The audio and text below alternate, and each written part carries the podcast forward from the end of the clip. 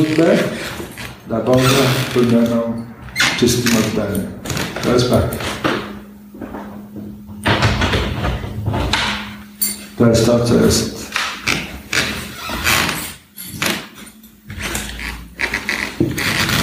naszą dyscypliną duchową. Grunt jest indyjski. Nasza szkoła należy do Shatdarshana, czyli do tradycji filozofii indyjskiej.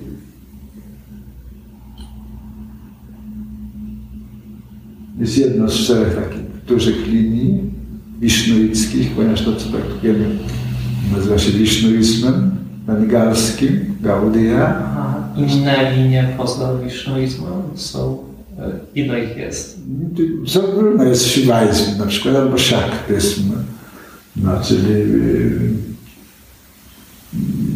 szereg innych na platformie filozofii indyjskiej są różne kierunki, prawda? Ale wisznuizm jest najbardziej rozpowszechniony i zachowuje się tym, że jest to kult Boga osobowego. Czyli sama myśl jest taka, że Bóg jest osobą, posiada zmysły transcendentalne i w związku z tym możemy z Nim wejść w intymną relację. Możemy z Nim komunikować. Nie jest tak jak w islamie, powiedzmy, duchem, który jest wszędzie i który jest, nie ma formy ani kształtu, i który jest, powiedzmy, pewnym zjawiskiem intelektualnym. Krishna jest konkretną osobą, który posiada swoje miejsce zamieszkania, który ma swoich wiecznych towarzyszy, z którymi odbywa swoje gry i zabawy transcendentalne, z którymi obcuje, mówiąc po polsku, na różnych planach. No, dzięki temu, że posiada osobowość, tak jak powiedziałem wcześniej, można z nim wejść w osobistą relację. Na pytania później będzie chwilę czasu, bo jest, myślę, że zaśpiewamy trochę najpierw. No, także proszę się ośmielić. Wiesz, Mahamantra Hare Krishna. Hare Krishna, Hare Krishna, Krishna Krishna, Hare Rama, Rama, Rama, Rama, Hare Rama. Na prostotę, jeśli chcecie nam towarzyszyć, bardzo miło, jeśli nie, łodka najdu, coś możemy uczynić. Ale żeby złamać lody i żeby wejść w nastrój, jeśli można śpiewać, więc można w jakiś sposób. Hare Krishna i Rama. Hare oznacza wewnętrzną siłę, sprawczą albo twórczą moc Boga, jego shakti. Tak. I to się w hinduizmie nazywa. W formie wołacza w O Hare. Krishna, zwrócenie się do Boga. I Rama oznacza energię przyjemności Pana. To trzy słowa Hare, Krishna i Rama. To zwróceniem się do mocy sprawczej bóstwa, Krishna samobóstwo i Rama, jego ekspansja przyjemności, albo jego atrybut przyjemności.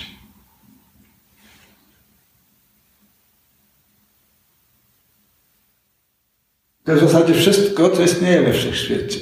W wszechświecie istnieją trzy kategorie.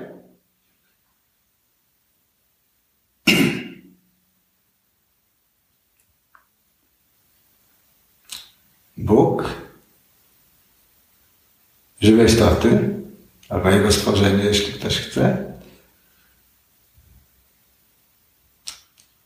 oraz energia materialna, krótko mówiąc materia. I Bóg posiada w sobie pełnię wszelkich atrybutów, a więc jest najmądrzejszy, najpiękniejszy, wieczny, niezniszczalny, najbardziej wyrzeczony. Najbardziej atrakcyjny.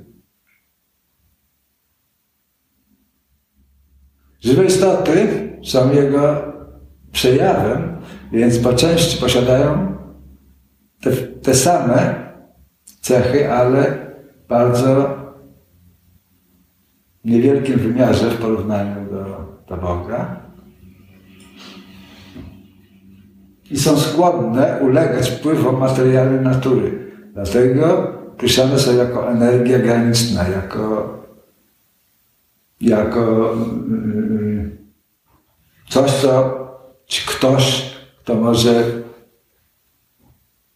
zwracać się ku dwóm rzeczywistościom, ku duchowej rzeczywistości i ku materialnej, w zależności od pragnienia. No i energia materialna, która jest oddzieloną energią Boga, która kontroluje ten cały materialny wszechświat. Ale też żywe istoty, które z własnego pragnienia nie chcą radować się szczęściem na własny rachunek. Nie chcą radować się służąc Bogu, tylko chcą się radować same dla siebie. W związku z tym mają taką możliwość, ponieważ Bóg kocha wszystkie swoje dzieci, więc stwarza ten materialny świata, żeby te istoty mogły się w nim radować. Jednakże ten pobyt w tym materialnym świecie jest obwarowany pewnymi ograniczeniami. Otóż w tym świecie są narodziny, starość, choroby, śmierć. To, co na platformie duchowej nie istnieje, ponieważ w świecie duchowym wszystko jest wieczne, piękne i dobre. Satyam, wieczne, siwam, dobre i shundalam, piękne. Taka fraza, czy takie powiedzenie sanskryckie. Satyam, siwam, shundalam. Prawda, dobro i piękne. To jest to, co również określa naturę Boga. On jest tymi trzema rzeczami. Jest prawdą, jest wszechdobrem, jest pięknym. We wszystkim, co czyni i w każdym wypadku, i w każdym czasie.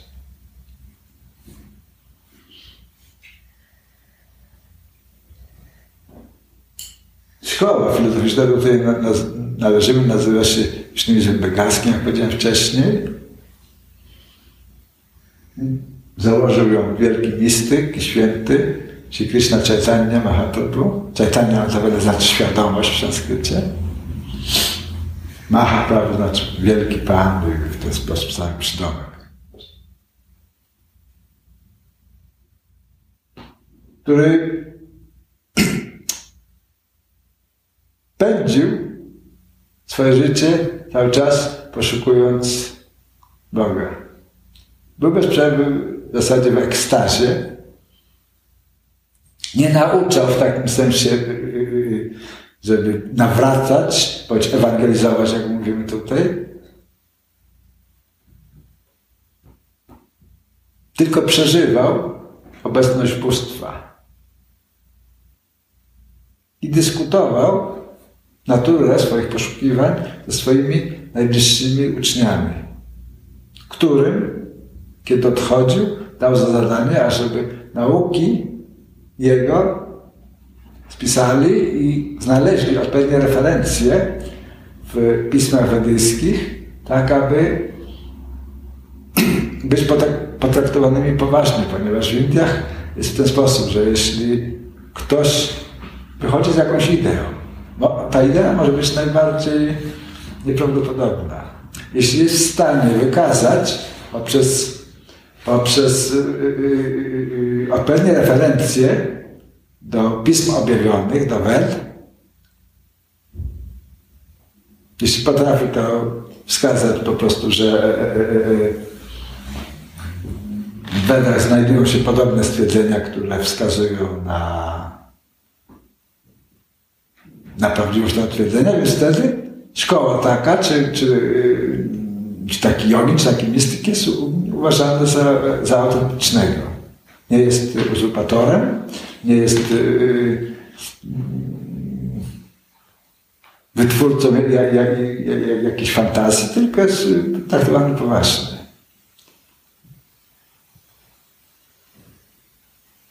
W związku z tym Nasza szkoła jest taką uznaną w tradycji wedyjskiej, szkołą filozoficzną i, jak powiedziałem wcześniej, należy do szerszego nurtu, który nazywa się Wisznuizmem i do węższego nurtu, który się nazywa Wisznuizmem bengalskim, ponieważ powstał w Bengalu.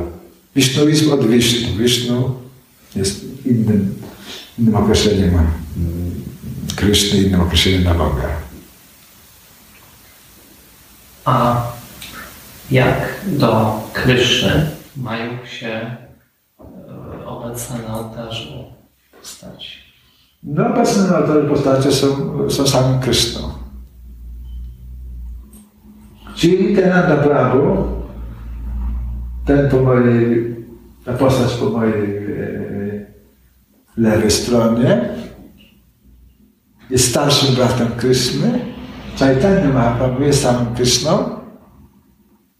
Poniżej to są te dwie same postacie, tylko po prostu tamte bóstwa są drewniane, a te mniejsze są wykonane z metalu, w związku z tym nadają się do różnych ceremonii, obmywania itd., podczas gdy tamtych nie można.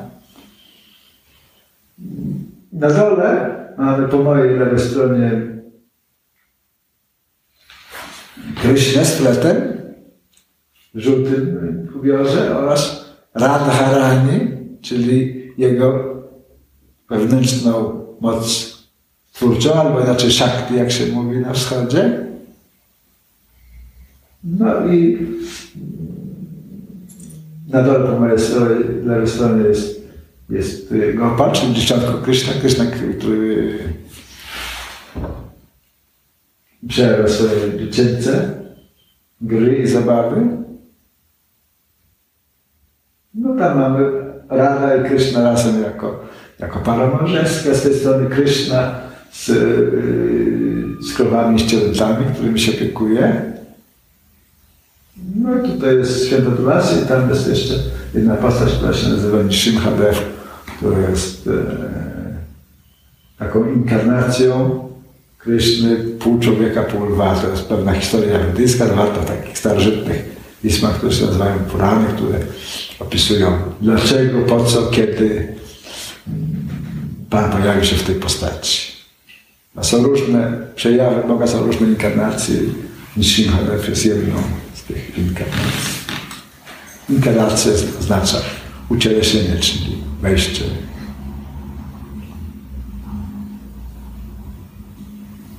Jakąś formę, jakąś postaczywanie.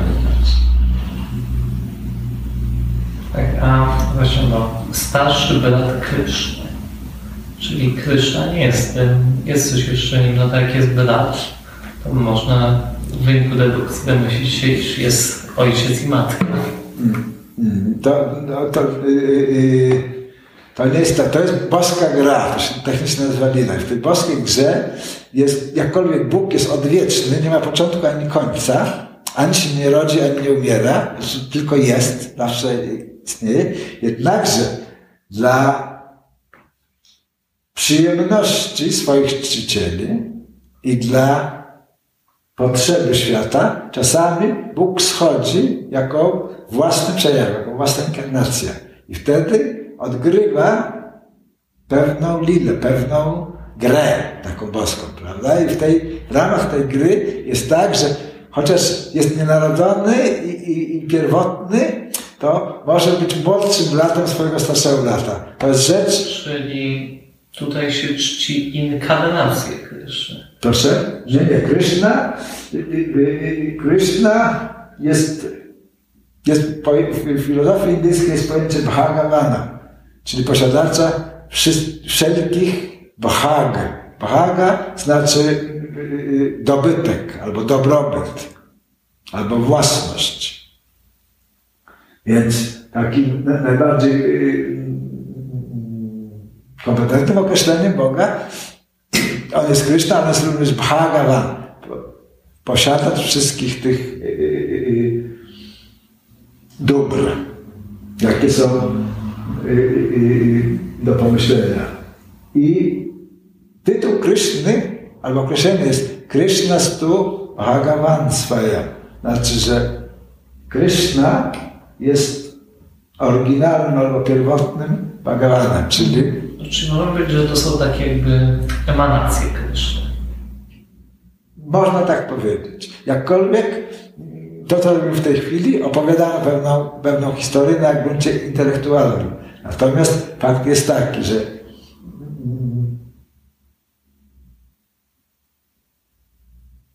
aby móc zrozumieć tą naukę, trzeba sobie, jeśli powstanie atrakcja i zainteresowanie, trzeba sobie poszukać kompetentnego mistrza duchowego, osobę samozrealizowaną, którego przyjmie się inicjację duchową i będzie się studiować średniowedyjskie pod jego kierunkiem. Tak jak w każdej szkole, jeśli pójdziesz na studia, ma swojego profesora i nie oceniasz sam siebie, nie dostajesz sobie sam ocen, tylko twoi nauczyciele ciebie oceniają, czy znałeś egzamin, czy nie. Więc podobnie jest na ścieżce duchowej. Na ścieżce duchowej adept zawsze potrzebuje przewodnika duchowego. W Indiach to się nazywa guru albo nicz duchowy. A co w przypadku, gdy ktoś po prostu sam zorganizuje sobie teksty wedyjskie i podejmie samodzielne studia? Jak to jest widziane? Oczywiście każdy może to zrobić, ale nie otrzyma pożądanego rezultatu, dlatego że same właśnie te teksty wedyjskie mówią, że nie można ich studiować samodzielnie. Według własnego widzimy się na to, że nie jesteś w stanie poprzez swoje uwarunkowanie, uwikłanie w materialną naturę, jesteś w stanie, nie będąc czystego serca i intencji, nie jesteś w stanie odczytać, odkodować, po prostu te pisma trzeba odkodować, każdy potrzebuje przewodnika. Oczywiście, jeśli i mało tego, że ma studiować pod kierunkiem mistrza duchowego, musi studiować pod jego kierunkiem, niejako służąc mu z miłością i oddaniem. Tylko wtedy ten przekaz, jaki on ma do przekazania, jest możliwy w sposób, jeśli nie stać ciebie z takich czy innych względów na taką postawę, więc wtedy nie masz tej możliwości.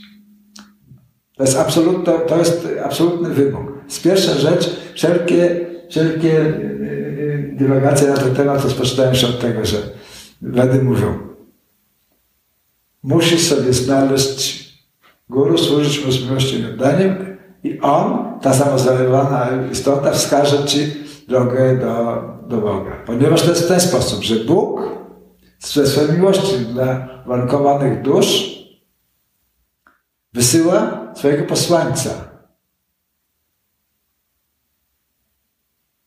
którym jest nicz duchowy. A nicz duchowy ma tą rolę, że on prowadzi swojego adepta czy ucznia z powrotem do Boga. Tak wygląda ten proces. Co więcej, Krishna powiada, że oczywiście, jeśli ktoś chce, może próbować służyć bezpośrednio, ale on tego nie preferuje. On preferuje to, ażeby służyć mu, służąc jego reprezentantowi.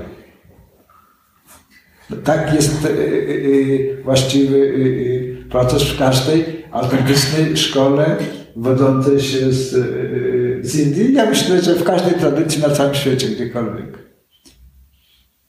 Co by to nie było, wszędzie potrzebna jest osoba doświadczona, która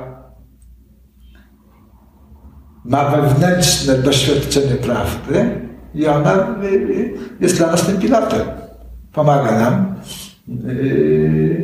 w naszej kulturze. Mówi, które części, to jak na studiach, ma profesora. Jest dużo cała książka, ale profesor mówi, w tym roku, na pierwszym roku nie jest ważne, możesz sobie przeczytać wszystko raz, ale studiowanie nie polega na czytaniu wszystkiego, tylko polega na skoncentrowaniu się na tym, co jest istotne dla dyscypliny, którą się zajmujesz. I twój profesor jest kimś, kto wie, co jest ważne, czemu należy poświęcić więcej uwagi, a czemu nie. Po to, no inaczej moglibyśmy sobie sam swój własny uniwersytet stworzyć, być sam dla siebie profesorem i samemu siebie oceniać, czy wystawiać sobie odpowiednią laurkę. A tak nie funkcjonuje. Takich szkół nie ma. Tylko w każdej szkole są instruktorzy, nauczyciele, którzy mówią, jeśli przejdziesz ten egzamin, jesteś kwalifikowany, żeby udać się na drugi rok. Ta zasada ma się również w życiu duchowym. Jest taka sama. Nie może być inaczej, musi być w ten sposób.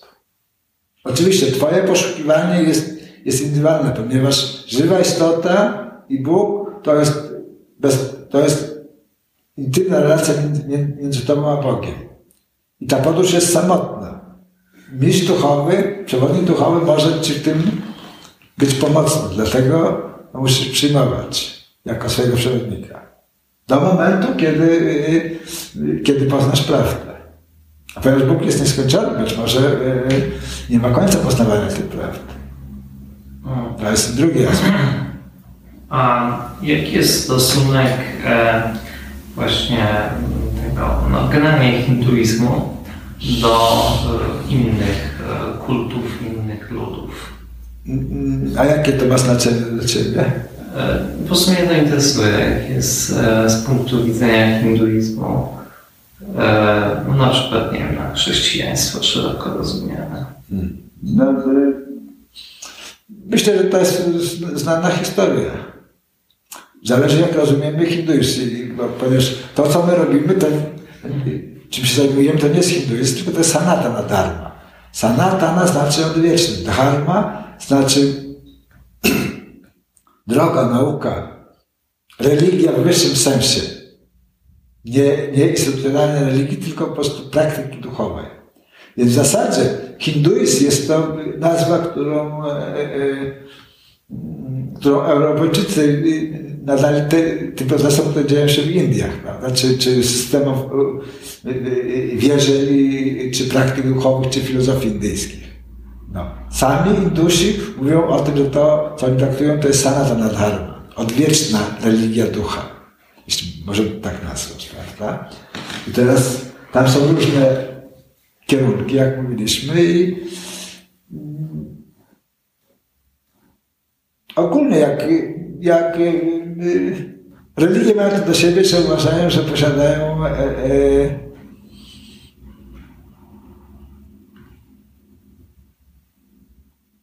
wszystkie odpowiedzi w ramach swojego systemu. I że oczywiście są wyższe niż inny system. Więc również i w ramach hinduizmu jest tak, że niektórzy przedstawiciele różnych gałęzi hinduistycznych uważają, że posiadają ten patent naprawdę, albo że są starsze niż inne. A co jest, co łatwo można udowodnić historycznie, bo są artefakty, jest archeologia, są pisma i można nawet na bazie intelektualnej, jeśli ktoś chce bawić się jakieś oceny, co jest wcześniejsze, a co jest późniejsze, więc jest można dojść do pewnych konkluzji. No i jeśli byśmy chcieli to tak widzieć, to hinduizm z pewnością jest starszy niż chrześcijaństwo. No. Można pójść tak daleko, że można powiedzieć, że te historie, które są opisane, te są skoncentrowane wokół postaci Jezusa Chrystusa, znajdujemy wcześniej odniesienie do Buddy czy do Kryszny. Oni również charakteryzują się tym, że pojawili się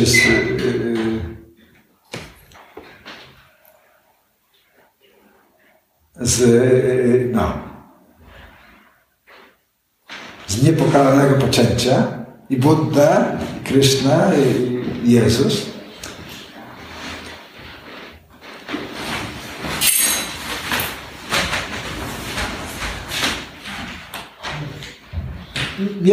mieli podobne losy. Krzesło. Tam można usiąść na tym krzesle. Także jeśli dla kogoś jest ważna, to jest wcześniej, to jest później, no to na pewno hinduizm jest starszy. Jeszcze mam jedno pytanie. Jaki jest stosunek tego nutu, który właśnie prezentujesz swoją nauką jako Maharaj, do systemu kastowego? jakby generalnie jak, no, ten termin hinduizm powiedzmy użył, ten zbiór wierzeń był przenoszony dalej, na przykład każdy z wyspy Bali, to razem z tym wszedł system kastowy. Czy przenoszenie części tego duchowego dziedzictwa z kontynentu indyjskiego na grunt zachodni też zakłada przenoszenie systemu kastowego na grunt zachodni? Ja nie myślę, że to jest możliwe, od tego trzeba zacząć. Jeśli ktoś jest tak szalony, że chciał dopróbować, to jest skazany na niepowodzenie, a sprawy zaszły zbyt daleko, że jest na skrajnej fantazji historia. Poza tym, jeśli mówimy o systemie kastowym, musimy wiedzieć, co to oznacza, ponieważ w Indiach są dwa pojęcia. Jest pojęcie warny, czyli koloru, który jest źródłowy, jest pojęcie kasty, który jest późniejszym tworem zniekształconym pierwotnego wzorca. Nasz pierwotny wzorzec, jaki zawarty jest w Vedach, jest taki, że istnieją powiedzmy 3 czy 4 klasy społeczne, które się nazywają warny. Oparte na kolorze skóry, tak? Nie, oparte na twoich inklinacjach i umiejętnościach. Nie na kolorze skóry, tylko na twoich inklinacjach. A więc te klasy to są Bramini, Krzartyljowie, Bajszowie i Śródrowie, czyli klasa, nazwijmy to kapłańska, klasa wojskowa, administracyjna, kupcy, dla uproszczenia, no i robotnicy, tak nazwijmy to w ten sposób, prawda? I teraz w systemie wedyjskim było w ten sposób, że tak jak ty, abyś mógł iść, potrzebujesz nogi, brzuch, ręce i głowę. I te części twojego ciała muszą ze sobą współdziałać w sposób właściwy, tak abyś mógł się poruszać w sposób zgodny z twoimi zamierzeniami. Innymi słowy, każda część ciała jest niezbędna. Bez głowy sobie nie dasz rady. Nie dasz sobie rady bez rąk w taki sam sposób, jak człowiek, który ma ręce. Nie dasz sobie rady bez nóg, bo znaczy muszą gdzieś zanieść. I dlatego mówi się, że ten kosmiczny człowiek, taki, to jest takie symboliczne przedstawienie systemu społecznego. On mówi, że Bramini stanowią głowę tego kosmicznego człowieka, Kshatrijowie jego ramiona, Vaishyowie jego tułów i Śudrowie stanowią nogi. Żadna z tych grup nie może być wykluczona, ponieważ wtedy będziesz ułomny.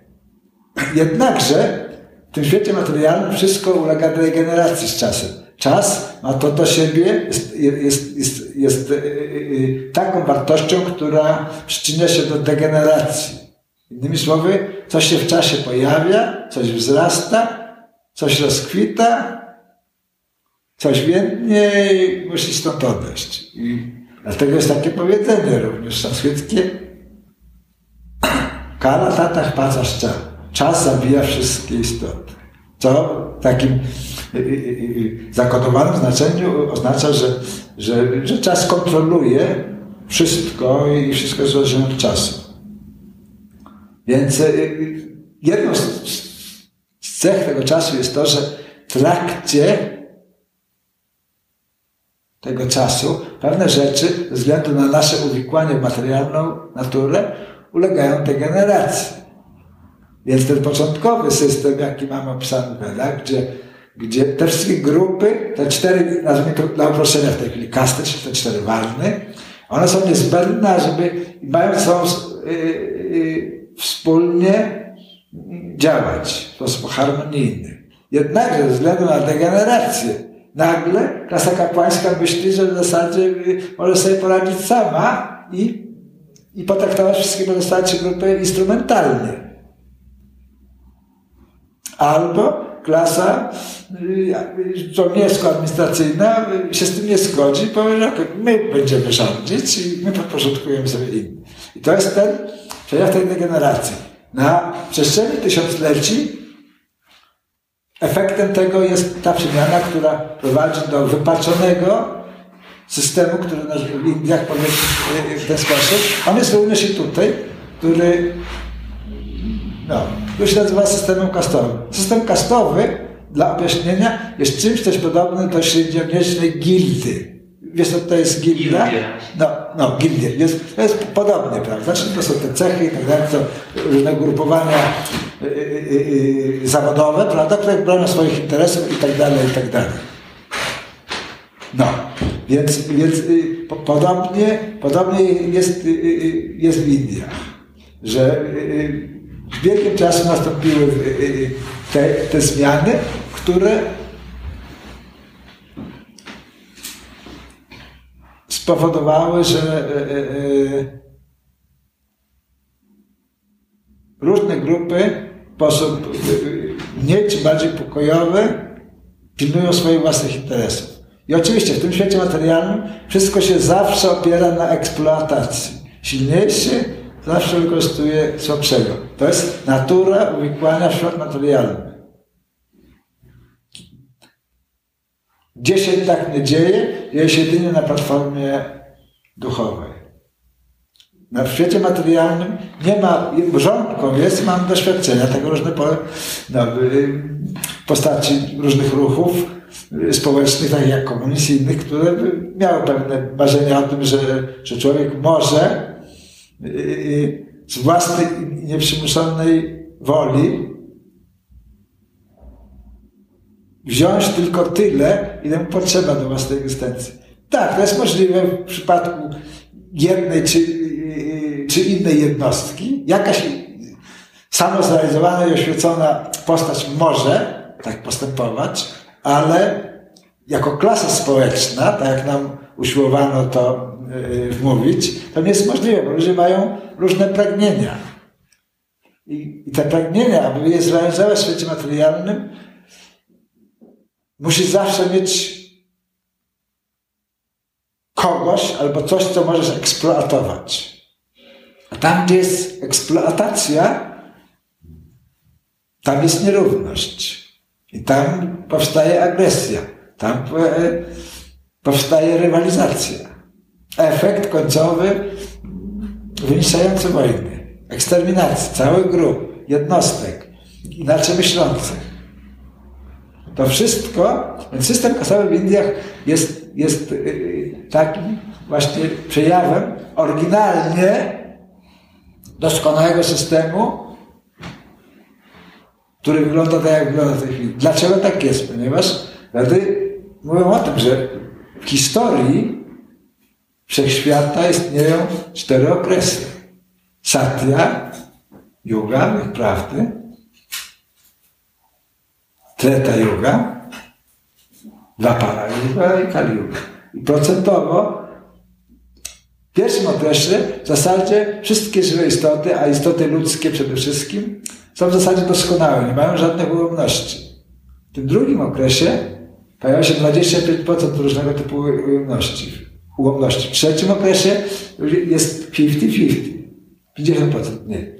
My żyjemy teraz w okresie, który się nazywa Kali Yuga, albo tak jak w filozofii greckiej mówiono, w wieku żelaznym, kiedy wszystko jest zdegenerowane, kiedy wszystko jest odwrócone do góry nogami, kiedy białe jest czarnym, a czarne jest białym. I efektem, a będzie jeszcze gorzej, zgodnie z tym, co jest napisane w Vedach, bo to jest naturalny rozwój rzeczy. Wszystko, co się zaczyna, musi się skończyć. Tak jak mówiłem wcześniej, poprzez wzrost, rozkwit i uwiąd prowadzi do unicestwienia. Także to, co pytałeś, ten system kastowy jest taką zdegenerowaną formą początkowo świetlanej, prawdziwej idei. To jest jeden aspekt. Drugi aspekt jest taki, że żyjesz w sferze kulturowej, która na podłożu, powiedzmy, możemy to powiedzieć, a przynajmniej od 2000 lat, ma podłoże chrześcijańskie, oparte na wartościach chrześcijańskich, które słusznie czy niesłusznie oparte są na określonych wierzeniach. No i powiedzmy taką centralną myślą w tym wierzeniu jest to, że wszystkie inne filozofie, wszystkie inne religie są może i dobre, jak ktoś nie ma kontaktu z chrześcijaństwem, ale tak naprawdę jedną prawdziwą rzeczą jest chrześcijaństwo. Ponieważ Bóg przejawi się w pełni tylko w Jezusie Chrystusie. So? Więc kiedy się zapragnęło zdobyć trochę bogactw i dóbr, kiedy się weszło do Indii, będąc z wiktoriańskiej Brytanii, więc zadbano o to, żeby wskazać na różne rzeczy, które były i niezrozumiałe i w jakiś sposób nie zgadzały się z tymi ideałami. Więc wskazywano na ten objaw, powiedzmy, tego życia społecznego w Indiach czy na inny, wskazując, że są barbarzyński. W związku z czym należy tych ludzi ucywilizować. A żeby ich ucywilizować, trzeba im najpierw zabrać ich bogactwa. Ponieważ ten kraj jest najbogatszy na całej kuli ziemskiej, więc trzeba go ograbić. Najpierw. W imię Boże. W imię wyższej wartości, w imię cywilizacji. I teraz ta nazwa kasta i tak dalej wywodzi się z tego okresu. Jest owocem myślenia europejskich zdobywców. I poszedł tak daleko, że oczywiście wielu w Indiach wierzy w to, ponieważ oni byli pod British Raj, czyli panowanie brytyjskie było przez ponad 200 lat i oni zadbali o to, aby Hindus, nazwijmy to dla uproszczenia, wstydził się tego, że jest Hindusem. I powiedzmy to w pewnym okresie, pod koniec XIX wieku, wysokie klasy intelektualne, przede wszystkim w Bengalu, działały w ten sposób, zmodernizowały się i w jakiś sposób starały się zaprzeczyć swoim korzeniom. Jedni się chrzcili, inni propagowali zachodni styl życia, porzucali swoje zwyczaje i tak dalej, dlatego, że jest to, ta postawa była naturalnym elementem strategii przeżycia, dostosowania się. Warunki dyktuje zawsze silniejszy. Tak jest. Nie ten, co jest lepszy, tylko ten, co w tym świecie materialnym, ten, kto ma władzę, ten dyktuje warunki. W związku z tym stąd mamy to określenie tych kast. Jeśli ktoś nie ma odpowiedniej wiedzy na temat genezy tego zjawiska, więc będzie działał emocjonalnie, będzie oceniał po prostu tego miejsca, w którym się znajduje sam. Zgodnie z myślą indyjską jesteśmy uwikłani w ten świat materialny, on wpływa na nas, bez względu na to, czy tego chcemy, czy nie. W taki sposób, że powoduje również określone nastawienie umysłu do różnych zjawisk. Trik polega na tym, że wydaje ci się, że to, co robisz, jest wynikiem twojego własnego wyboru. Podczas gdy nie jest, bo jest to determinowane czymś, co jest wkładem myśli indyjskiej do myśli całej ludzkości, czyli teorią karmy, z czego się wywodzi pojęcie samskary. Innymi słowy, krótko mówiąc, twoja obecna sytuacja życiowa jest efektem twoich doświadczeń i poczynań w poprzednich egzystencjach. Ponieważ na wschodzie uważa się, że żywa istota jest bez początku, bez końca, ponieważ jest częścią Boga. Bóg nie ma ani początku, ani końca, więc również ty, żywa istota. Nie ma początku ani końca. I kiedykolwiek Gdziekolwiek jest Krishna, gdziekolwiek jest Bóg, wtedy trudno się pojawiać. Byłeś tutaj wiele razy, wiele milionów razy wcześniej i będziesz być może wiele milionów razy później. Aż do momentu, w którym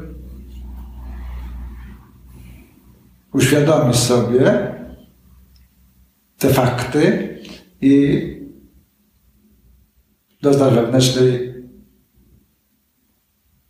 oczyszczenia, wewnętrznej przemiany i będziesz działać w zgodzie z twoją właściwą naturą, którą zgodnie tą filozofią indyjską jest to, że żywa istota ma pewną relację z Bogiem. I ta relacja jest określona i ona jest natury takiej, że żywa istota ma służyć Bogu z miłością i oddaniem. To jest jej konstytucyjna pozycja. Kiedy tak czyni, wszystko jest ok, wszystko jest harmonizowane, odczuwasz transcendentalne szczęście. Jesteś naprawdę szczęśliwy. Kiedy tak się nie dzieje, to stosownie do procentu twojej rebelii dzieją się różne rzeczy w twojej egzystencji, takie czy inne. Teraz, wcześniej czy później.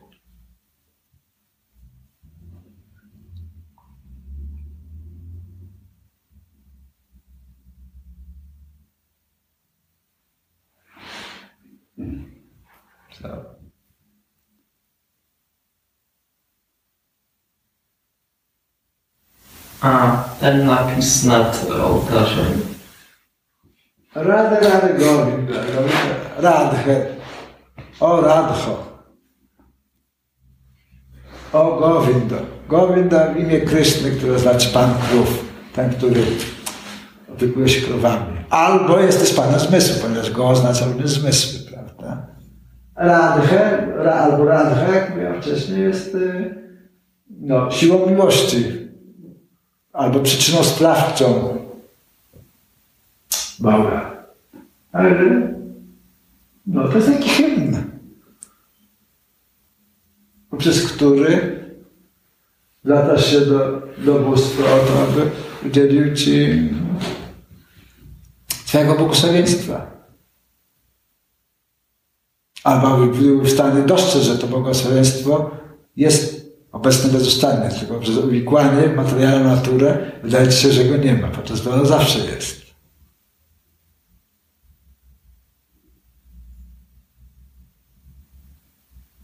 To jest absolutny wymóg, jeżeli ktoś jest zainteresowany myślą wschodu, żeby że musisz przejąć pewien system wartości, bo jeśli nie, to jesteś na zewnątrz i podstawie stworzenia jakiegoś intelektualnego zainteresowania. A, fajnie wiedzieć to. W Indiach to tam, w Indiach jeszcze jakoś inaczej.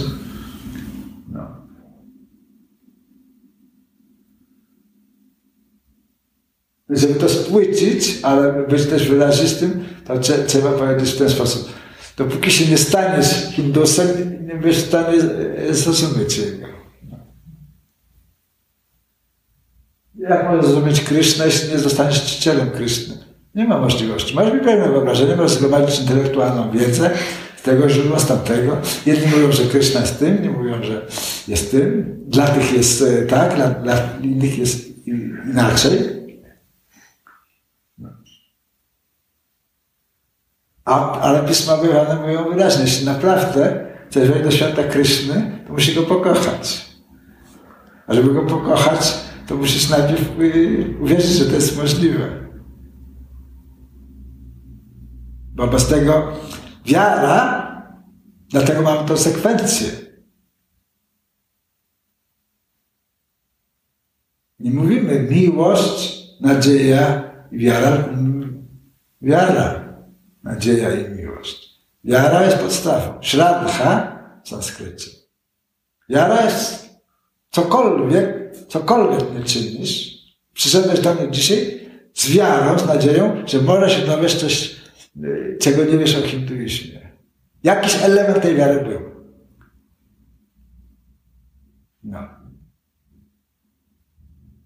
który zakłada się na tym, że tam powiedział, że może ten człowiek coś tam wie. No więc ty uwierzyłeś w jego przekaz do jakiegoś stopnia i dlatego jesteś tutaj, powiedzmy, dla uproszczenia, prawda? Także musimy rozumieć, że wiara to nie jest coś, co inni robią, tylko wiara jest obecna w twoim życiu na każdym etapie. Chodzisz do szkoły z wiarą, że zrobisz dyplom i że pewnego dnia będziesz szczęśliwy, bo dostaniesz dobrze płatną pracę i tak dalej, pokocha cię piękna kobieta, równie bogata jak ty i będziesz cieszyć długo i szczęśliwie. Wierzysz w to. Życie to weryfikuje później z różnych powodów i na różny sposób, tak jak powiedziałem wcześniej, ze względu na twoją karmę i samskarę. I teraz, jeśli nie masz wiedzy o tym, możesz wpaść w rozpacz albo w depresję, bo powiesz sobie dlaczego. Każdy człowiek myśli o sobie, że jest dobry i że w zasadzie to, co mu się dzieje, jest niezasłużone i że inni go nie rozumieją. Ani, no, ja to powtarzam jak mantrę bez przerwy, ani nie rozumieją jego wielkości. Nikt na siebie nie uważa za miernotę, każdy uważa, że jest wiele warty. Więc wiara, podstawa. A żeby pokochać, musisz uwierzyć, że przedmiot twojego uwielbienia, czy osoba, którą uwielbiasz, da ci to, czego się spodziewasz. I spełnisz rozkoszy, więc znajdziesz obiekt tej rozkoszowania się, więc wiara jest podstawą. Okej, ta osoba jest tak ładna i tak miła, z pewnością będę odczuwał bardzo wiele przyjemności teraz. Czas weryfikuje się, okazuje, że ta osoba ma takie cechy, które są mocniejsze i są negatywne i wtedy twoje życie zamienia się w piekło. Ponieważ nie masz duchowego wglądu, więc twoja ocena jest niewłaściwa, ponieważ oparta była tylko na twoim mocnym pragnieniu i na błędnym założeniu. Nie było żadnych podstaw poza twoim pragnieniem, ale to jest za mało. W związku z tym systemy wedyjskie, czy systemy myśli indyjskiej preferują, abyś zdobył wiedzę. I teraz jest pewna gradacja. Ogólnie myśli indyjskie są trzy kategorie aktywności, które mogą ci samospełnienie, czy oświecenie, czy samorealizacja, jak to się inaczej nazywa. To jest jnana, czyli samopoznanie, jest to proces intelektualny, karma, właściwe działanie, czyste, działanie bez przywiązań oraz bhakti, czyli działanie, którego punktem wyjścia jest nastrój służenia. Źródłu wszystkiego, czyli krótko mówiąc Bogu, jakkolwiek byś go nie nazywał, jakbyś go nie definiował. I teraz powiedziane jest dalej w szastrze, że bhakti, czyli to służenie bóstwu z tą miłością i oddaniem, jest na najwyższej formie, na najwyższym poziomie, dlatego że jest ono niezbędne w pozostałych dwóch kierunkach, a pozostałe dwa nastawienia czy kierunki nie są konieczne do praktykowania bhakti. Nie potrzebujesz żadnej wiedzy intelektualnej, aby kochać.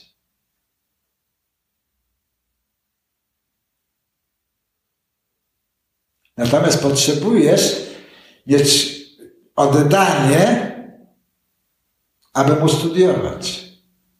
Musisz być zdeterminowany .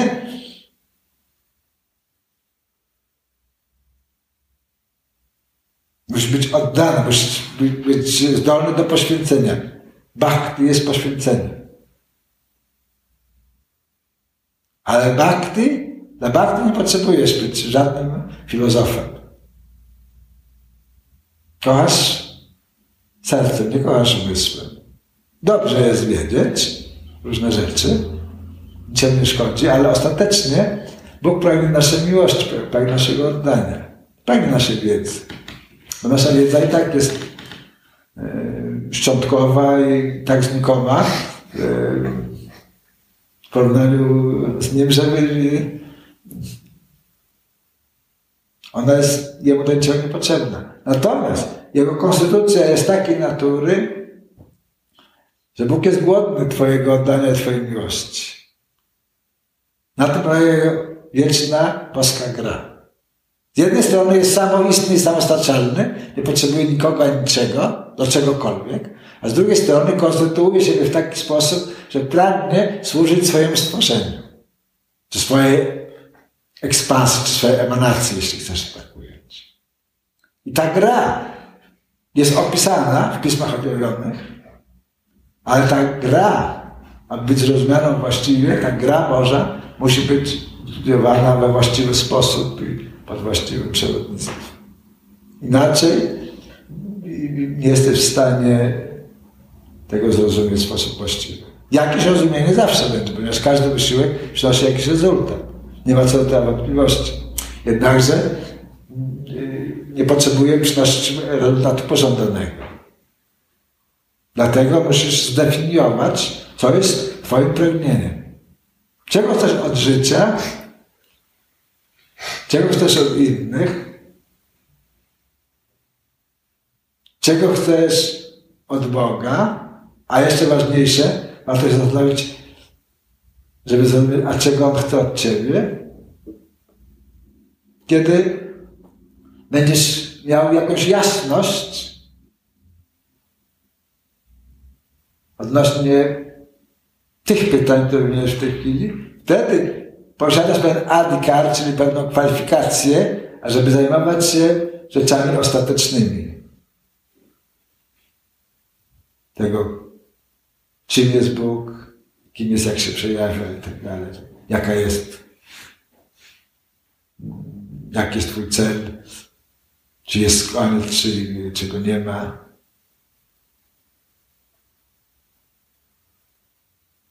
Więc powiedzmy, nauczyciele w mojej linii mówią o tym, że na początku trzeba znaleźć sobie kwalifikowanego mistrza, służyć mu z miłością i oddaniem, w nadziei, że zechce on udzielić nam swojego światła.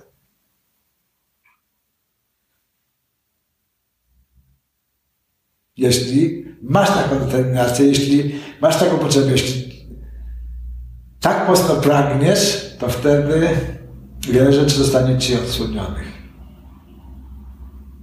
Jeśli chcesz się pobawić trochę myślą, więc nigdy nie zdobędziesz się na jakiekolwiek działanie w tym kierunku warte nazwy. Wszystko się zawsze będzie kończyć na zaspokojeniu jakimś tam twojej ciekawości.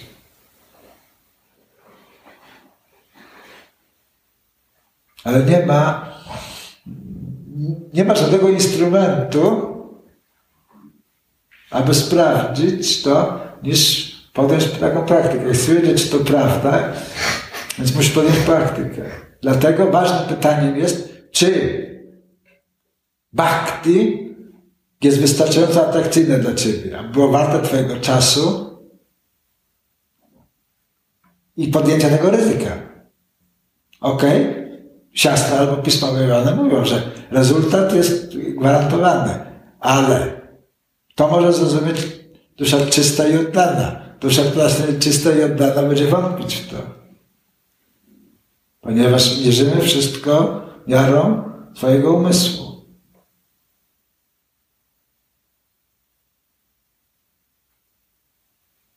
Dlatego powiedziane jest w Piśmie, że wszyscy są powołani, ale niewielu jest wybranych. W tym sensie, że wszyscy mogą podjąć praktykę, ale tylko ci, którzy zdobędą się na to, aby przekroczyć własne ego, będą w stanie zrealizować wewnętrznie, zrozumieć wewnętrznie to, co jest, twoją własną sytuację życiową, historię wszechświata, dowiedzieć się, czy Bóg jest, czy nie ma, czy kocha nas, czy nie. Nie ma innej możliwości.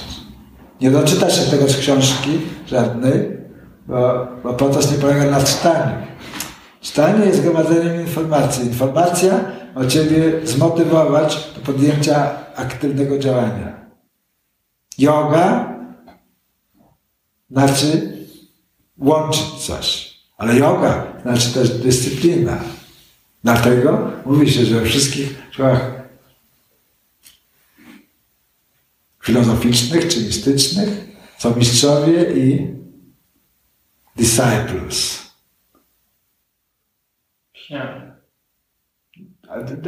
Uczniowie wielu. Znaczy ci, którzy są dyscyplinowani. Disciple znaczy ten, który jest dyscyplinowany. Oczywiście w twoim języku dzisiaj można mieć negatywny wydźwięk, ale takie znaczenie łacińskiego określenia. No. Czyli uczeń innym to jest ktoś, kto podlega procedurze dyscyplinowania. Są dwa rodzaje uczniów. Jednych są dyscyplinowani od wewnątrz, inni praktykują samodyscyplinę, ale dyscyplina jest niezbędna. Każdy, jeśli się uczysz, czy pracujesz, to wiesz, żeby dostać swoją płatę, musisz co rano stać, musisz być zdyscyplinowany, bo jak nie, to się z pracy wyrzucą. Więc motywowany chęcią dobrego zarobku wstajesz i idziesz do pracy. Dyscyplinujesz się. Może byś nie chciał, ale wiesz, jaka jest konsekwencja. Jak nie pójdziesz, to wiesz, nie będzie kasy. No. Chcesz mieć dyplom z uczelni, więc chodzisz na zajęcia, bo tak to zostało ułożone przez autorytety tam uczelni, że ci co chodzą, dostają świadectwo, czy dyplom. Ci co nie chodzą, nie dostają, nie kończą i wybór należy do ciebie. Wszyscy nie muszą być inżynierami. Potrzeba takich, co będą sprzątać ulicę. Aż to jest niezbędne. Żadna praca nie hańbi. Może zawsze być śmieciarzem, ostry problem. Możesz być inżynierem.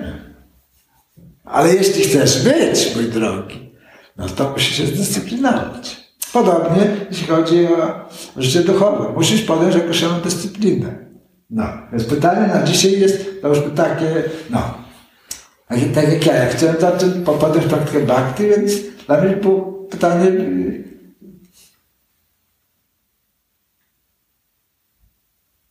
tego typu, czy naprawdę to jest tak atrakcyjne dla mnie, że warto mojego czasu. Być może w moim przypadku tak się działo. Być może wystarczyło 2 słowa, zobaczenia albo spróbowanie pokarmu wegetariańskiego, albo przeczytanie kilku linii Bhagavad Gita i wiedziałem, że to jest moja ścieżka przecież. Dlaczego jeszcze nie wiedziałem? Bo nie miałem żadnej wiedzy intelektualnej. Ale to było tak piękne, myśl była tak kusząca, tak wspaniała, że zmotywowała mnie do poświęcenia czasu i do działania w określony sposób. Oczywiście z konsekwencjami w postaci niezrozumienia czy szykan ze strony najbliższych itd., pukania się w głowę, etc. No to nie nasza tradycja, import, etc. W dzisiejszych czasach jest to tak w tym kraju tak szczególnie ważna, żeby to nie był import, bo to wszystko musi być rodzime. Nigdy nie było, od kiedy ja żyję przynajmniej, nigdy nie było takiej ekspansji rodzimowierstwa w tym. Każdy teraz sobie Słowianinem.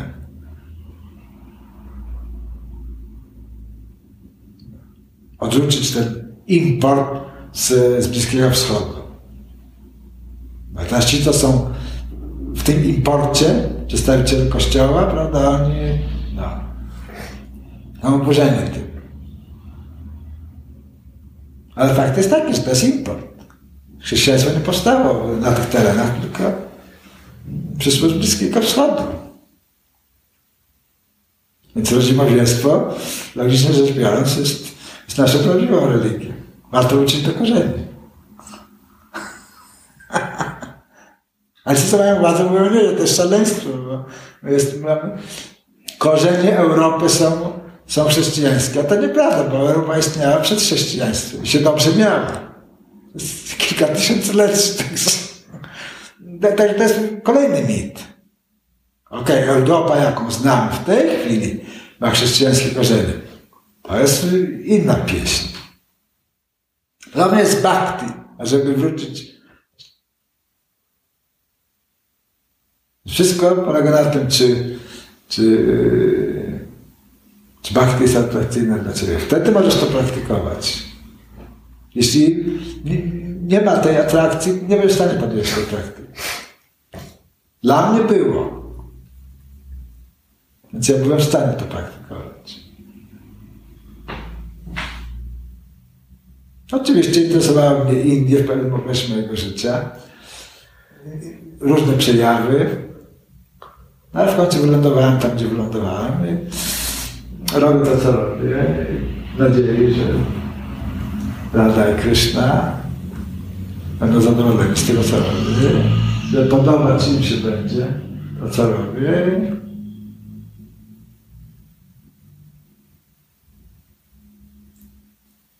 I z tym niedobrze.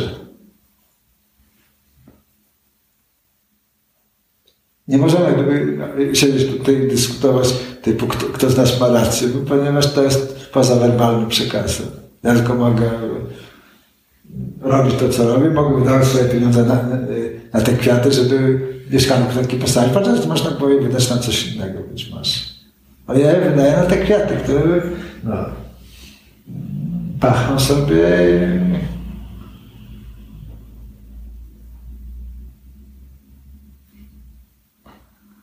No tak używam po prostu swoich pieniędzy na to, żeby zadowolić swojego Pana, ponieważ moje wizje jest tak, że Radha i Krishna lubią przebywać w otoczeniu kwiatów i lubią, jak wielbi się za pomocą rytuału ofiarnego, kiedy ofiarują się kadzidło, światło, w lampkę, kwiaty, jakiś pokarm.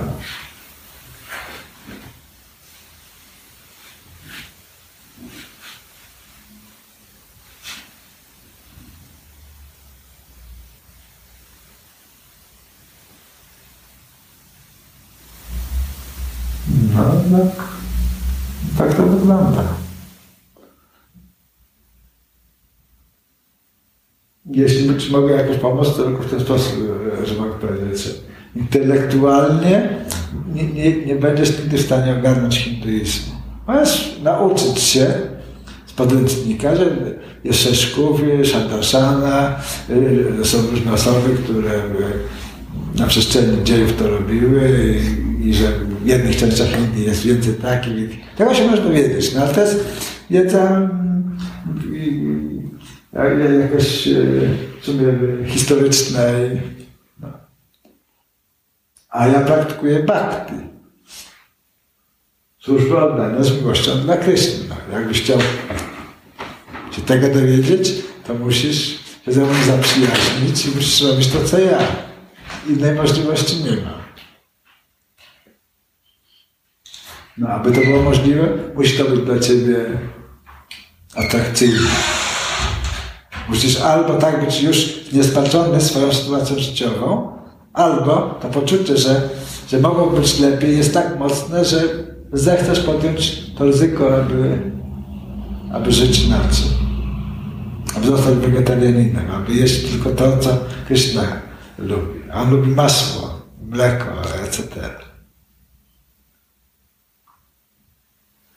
Jeśli mogę mówić. Tak. Jeśli o mnie chodzi, to oczywiście powiem, że nie powiem, aby sama droga, twoja droga trafiła do mnie, że mógłbym ją przyjąć ze swoją, ale na pewno pomogło mi twoja pewność, jaką mówisz w swojej drodze.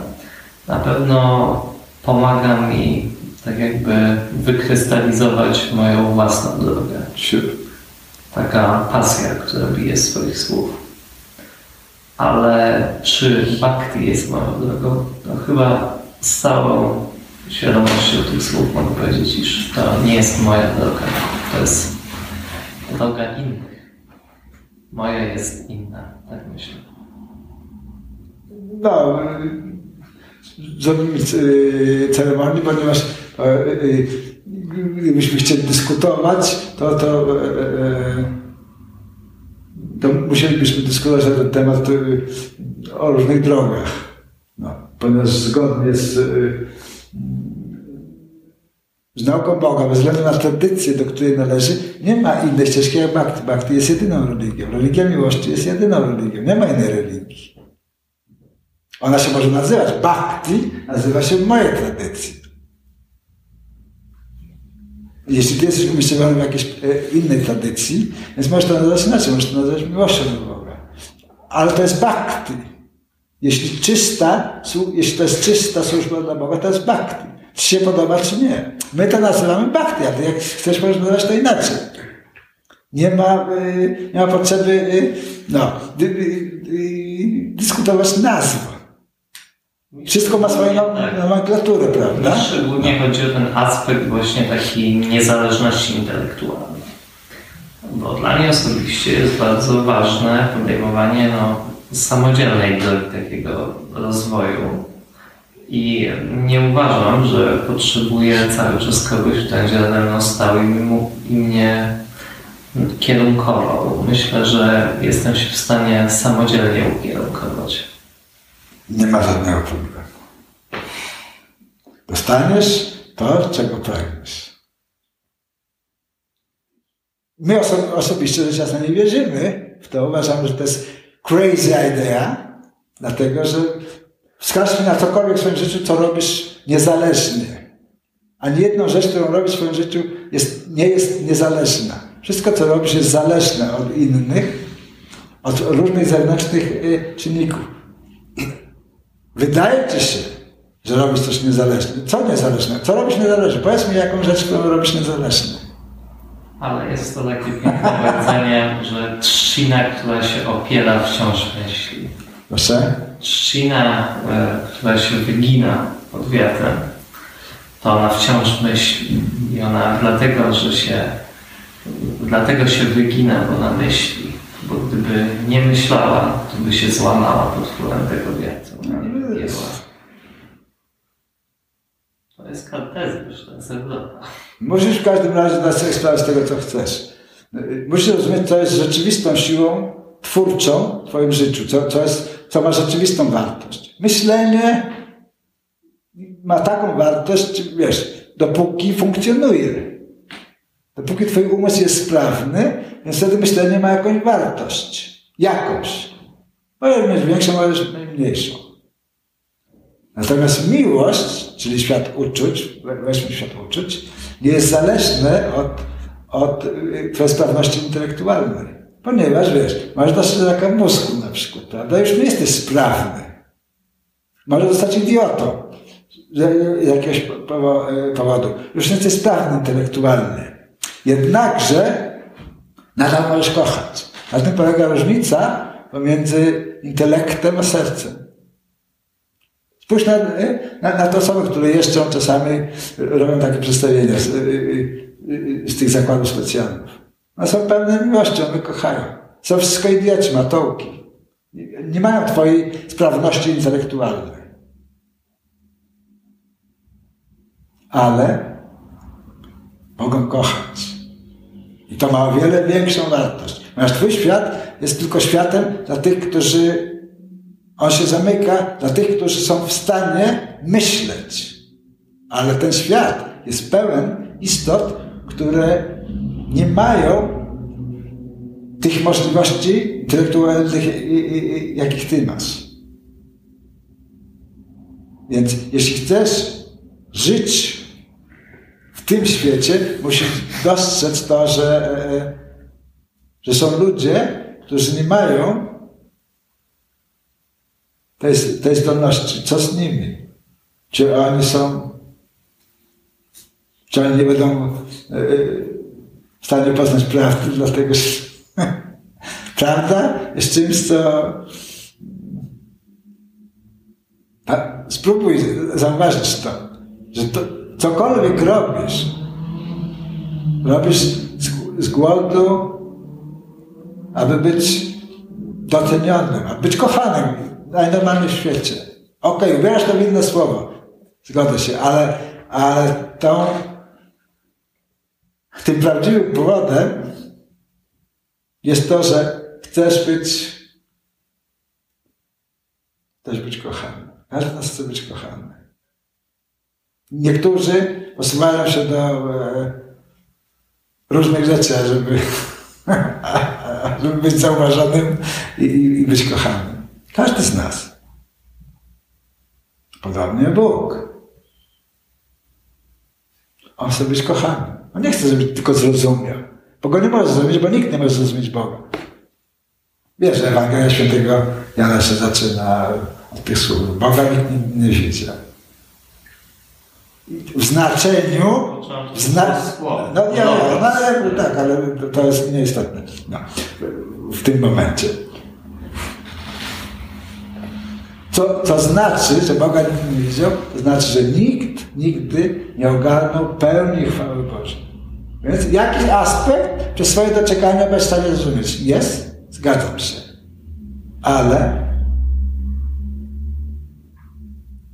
nie masz tej możliwości po prostu intelektualnej, żeby zrozumieć Boga, bo jego intelekt przemyśla twój. Rozumiesz? Mniejsze nie może ogarnąć większego. Większe jest w stanie ogarnąć mniejsze, ale mniejsze nie może ogarnąć większego. No possible. Takiej możliwości nie ma. Natomiast to jest działalność intelektualna. Natomiast na platformie duchowej tych granic nie ma. W świecie duchowym wszystko jest możliwe. Jak to moje tradycje pięknie powiadają, tam każdy krok jest tańcem, a każde słowo jest pieśnią. Tutaj nie każdy krok jest tańcem, a nie każde słowo jest tutaj pieśnią. Ale tam, w świecie duchowym, prawda, duchowej, tak jest. Co?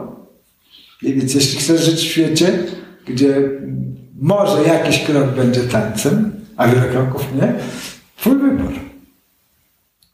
Dla mnie okazało się to mało atrakcyjne. Ja wolałem być w świecie, gdzie każdy krok jest tańcem, gdzie każde słowo jest pieśnią. To jest...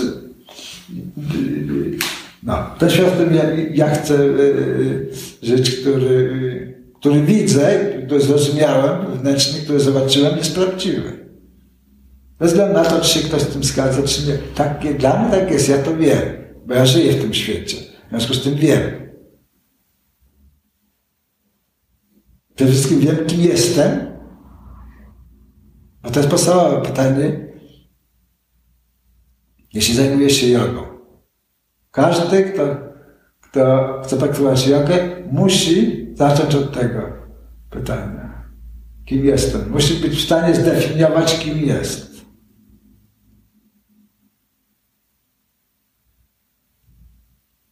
I oczywiście rozpoczynasz ten proces od myślenia, że jesteś przemyśleninem, albo Polakiem, albo Europejczykiem, albo chrześcijaninem itd. Ale to są wszystko desygnaty, bo ty nie jesteś żadnym z tych określeń, co doskonale odczuwasz wewnętrznie.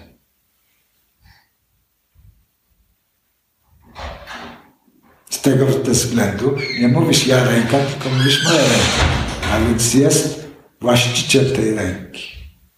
To jesteś ty. Więc musisz odkryć, kim jesteś. Jak odkryjesz, kim jesteś, wtedy będziesz mógł wejść w to, zrozumieć to prawdziwe światło. Bo tak byśmy, ja bym się zapytać się, no, kim jesteś? To mi powiem, jesteś studentem albo jesteś przemyśleninem, to mogę zbić w każdej chwili. Okej, część ciebie jest studentem, część ciebie jest przemyśleninem, okej, ale jesteś czymś jeszcze więcej. Po prostu człowiekiem. No a co to znaczy? Co to znaczy być człowiekiem? Co to znaczy? Dla każdego człowieka to jest inna zawartość. Dlaczego masz... Nie no, jesteśmy zwierzętami. Homo sapiens sapiens. Jesteśmy w książkach opisani. No ja nie myślę, że jestem zwierzęciem. Moje ciało tak, ale nie ja.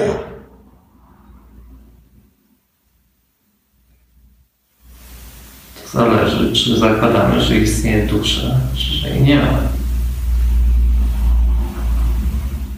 Nie zależy od tego, czy zakładamy, czy nie, bo fakty są faktami. To, że ty nie możesz zobaczyć, że jesteś duszą, nie znaczy, że nie jesteś. To jest kwestia percepcji, czy masz właściwą percepcję, czy nie. Ten, kto widzi, to widzi, a ten, kto nie widzi, to nie widzi. No ale możemy przejść do elementu tutaj ładnego analizy, dlatego, że ty jasno się wykręciłeś, ty jesteś zainteresowany tym, co ja mam do przekazania, więc po co mam na czas? No bo tak rozumiem. A ty mi na to? So, znaczy ja nie uważam, że jest marnowany swój czas. No oczywiście, no to ja wiem o tym. Jestem trochę, no, bawię się w ten sposób. Oczywiście, że nie.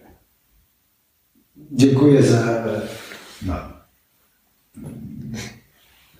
za miłe słowa i tak dalej, i tak dalej.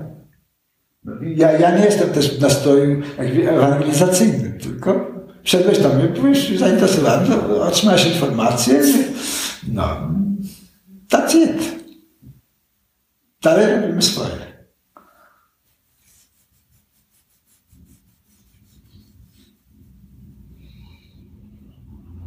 Ja wielbię Krishna, a ty myślisz. Radhe Krishna.